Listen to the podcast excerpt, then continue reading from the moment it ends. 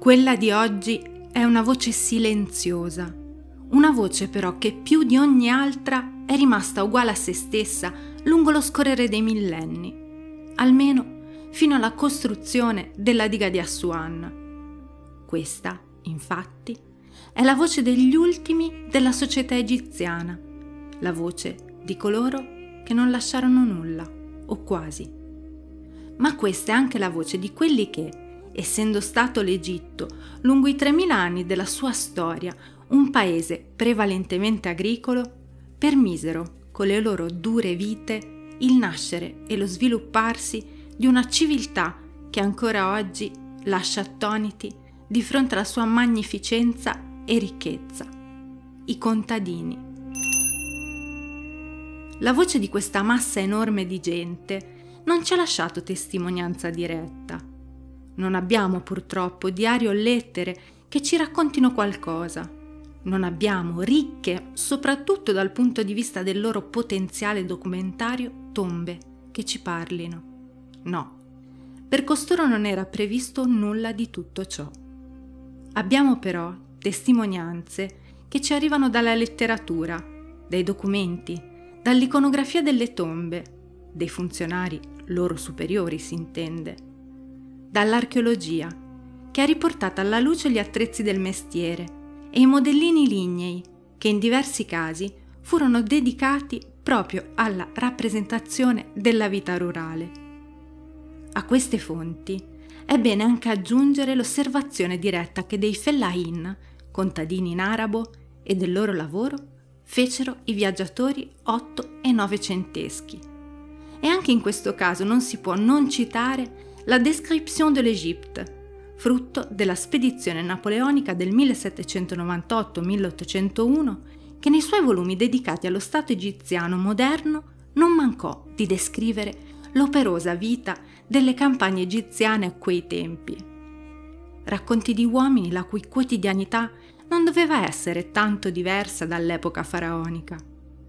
Un cambiamento però a un certo punto finì con l'essere inevitabile, in Egitto come altrove, con l'introduzione dell'elettricità e nel caso specifico con l'impiego di nuovi metodi di irrigazione determinati soprattutto dalla costruzione della diga di Assuan, inaugurata nel 1970. La vita dei contadini, che fossero a servizio di un facoltoso privato, presso la fondazione di un tempio o che coltivassero i campi del faraone, era legata a doppio filo con quel ciclo fluviale di cui abbiamo già parlato e che di fatto scandiva, nel bene e nel male, i ritmi di tutto lo Stato egiziano, a partire proprio dai protagonisti di questo nostro episodio. Così i contadini vedevano arrivare la prodigiosa inondazione della loro valle nel mese di giugno alle latitudini di Assuan, piena che in tre settimane raggiungeva Menfi, per poi iniziare a ritirarsi nella seconda metà di settembre. Un vero e proprio lago, temporaneo chiaramente, che cosa essenziale e che sappiamo tutti, almeno dalla terza elementare, lasciava, una volta ritiratosi, il prezioso limo. Gli egiziani elaborarono un sistema di irrigazione che prevedeva canali ma anche bacini e che diede loro la possibilità di sfruttare al meglio la piena. A questo proposito però dobbiamo ricordare che non tutte le piene erano uguali e che i contadini e con loro a cascata tutti gli altri conoscevano bene sia il fenomeno delle piene scarse sia quello delle piene che per l'eccessiva portata distruggevano tutto, lasciando dietro di loro una miseria uno sfacelo non meno gravi di una carestia.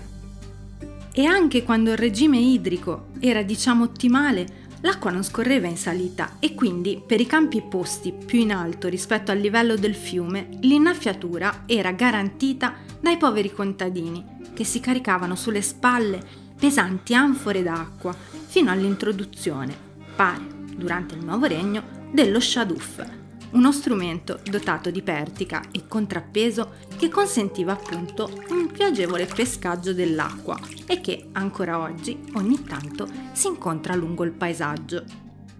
Una volta ritiratasi l'inondazione, il contadino doveva lavorare la fertile terra, che, bene non lasciarsi ingannare, andava a rate zappata rapidamente, viste le temperature e il clima secco, prima che diventasse troppo dura. L'aratro poteva prevedere il trascinamento da parte di buoi, ma spesso e volentieri il bue di turno era il povero contadino. Si procedeva poi alla semina spesso coadiuvata da mandrie di animali domestici, che venivano condotti sul campo appena cosparso di semi e incitati a pascolarvi sopra in modo che questi venissero interrati dal calpestio. Poi giungeva il momento del raccolto, che era diverso nei tempi e nei modi in base alla coltivazione. Cereali, lino, uva, di tutto ciò si ha prevalentemente notizia dalle decorazioni delle tombe dei funzionari, rappresentati sempre più grandi nelle dimensioni rispetto al resto dei personaggi che popolano queste scene. A tal proposito, non bisogna farsi ingannare dall'osservazione di questi capolavori, che vuoi colori, vuoi un immaginario bucolico che ci siamo costruiti in secoli di letteratura, sembrano figurare una sorta di ameno scenario agreste, magari duro, ma non sgradevole. Ecco, no, era molto più che sgradevole, probabilmente era terribile. Ci erano cascati anche gli autori classici come Erodoto e Diodoro Siculo, che nel raccontare l'Egitto dei loro tempi, il V e il I secolo a.C., raccontavano l'agricoltura egiziana come un'impresa facile, almeno se paragonata con quella loro più familiare in patria.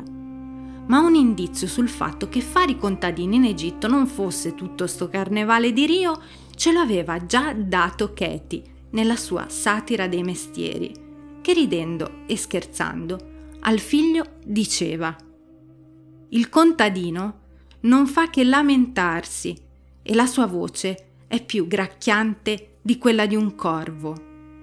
Le sue mani sono gonfie e puzza all'inverosimile. Egli sta bene, come si potrebbe star bene fra i leoni.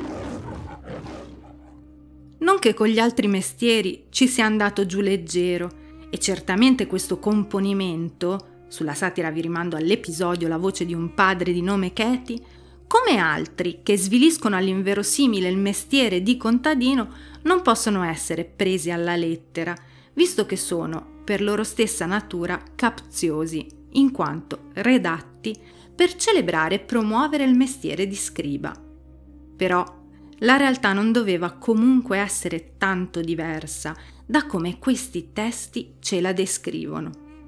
Era una vita, quella del contadino, passata a metà fra il caldo torrido di un sole senza pietà e i piedi nel fango, fra le tasse che pure doveva pagare e la corvée alla quale si doveva prestare, le ossa rotte dal lavoro nei campi o dal lavoro di costruzione di questo o quell'edificio faraonico, faraonico in tutti i sensi. Una vita misera, con una paga insufficiente a tenersi in piedi visto che constava di un po' di grano tassato ed eccezionalmente forse di qualche misura di birra. Una vita breve, il sistema immunitario provato dalla malnutrizione e una quantità di morbi e infezioni da far spavento. Epatite, schistosomiasi, che per chi non lo sapesse, è una simpatica malattia parassitaria dovuta all'infestazione di vermi che si contrae bagnandosi in acque contenenti larve che si attaccano alla cute e raggiungono gli organi. O l'altrettanto divertente dracunculiasi, anch'essa parassitosi che si contrae bevendo acqua infestata da un crostaceo. Sì, un crostaceo, le oftalmie varie, dovute al vento, alla sabbia e alla scarsa igiene. Tutto questo bel panorama igienico-sanitario senza l'ombra di cure, se non per i più fortunati, di qualche rimedio casalingo, qualche formula di scarsa qualità e pagata magari anche cara al guaritore itinerante di turno sempre che passasse di lì. E poi vogliamo parlare dei denti? Se gli stessi faraoni o membri della famiglia reale non potevano certo vantare sorrisi da copertina, ce li vogliamo anche solo vagamente immaginare i denti dei contadini? Consunti dalla masticazione di un pane ricavato da farine tutt'altro che raffinate. Una vita passata a cibarsi delle pietre e poco altro. Non sorprende dunque che nel momento in cui le fonti scritte si fanno più ricche per la storia egiziana e parliamo dell'epoca greco-romana, non di rado sia attestata la fuga. Anacoresis o secessio. L'ultima spiaggia di chi, stretto in una morsa fatta di fisco implacabile, condizioni di vita e abitative terrificanti, padroni a vario titolo che spesso si rivelavano inumani, non aveva altra scelta che scappare e di cui si ha notizia già durante la dodicesima dinastia. E dopo la fuga, altra miseria e pericoli, vagabondaggio o, al meglio, brigantaggio. Uno scenario che non potrebbe essere più lontano dall'immagine dorata della cultura faraonica che ci siamo costruiti nel tempo, complici anche gli straordinari ritrovamenti all'interno delle tombe regali o di privati, ma comunque di membri della società lontanissimi da queste nostre voci silenziose, ma che sono esistite e grazie alle quali oggi la civiltà della valle del Nilo ci appare così grandiosa e affascinante. Voci che sono solo bisbigli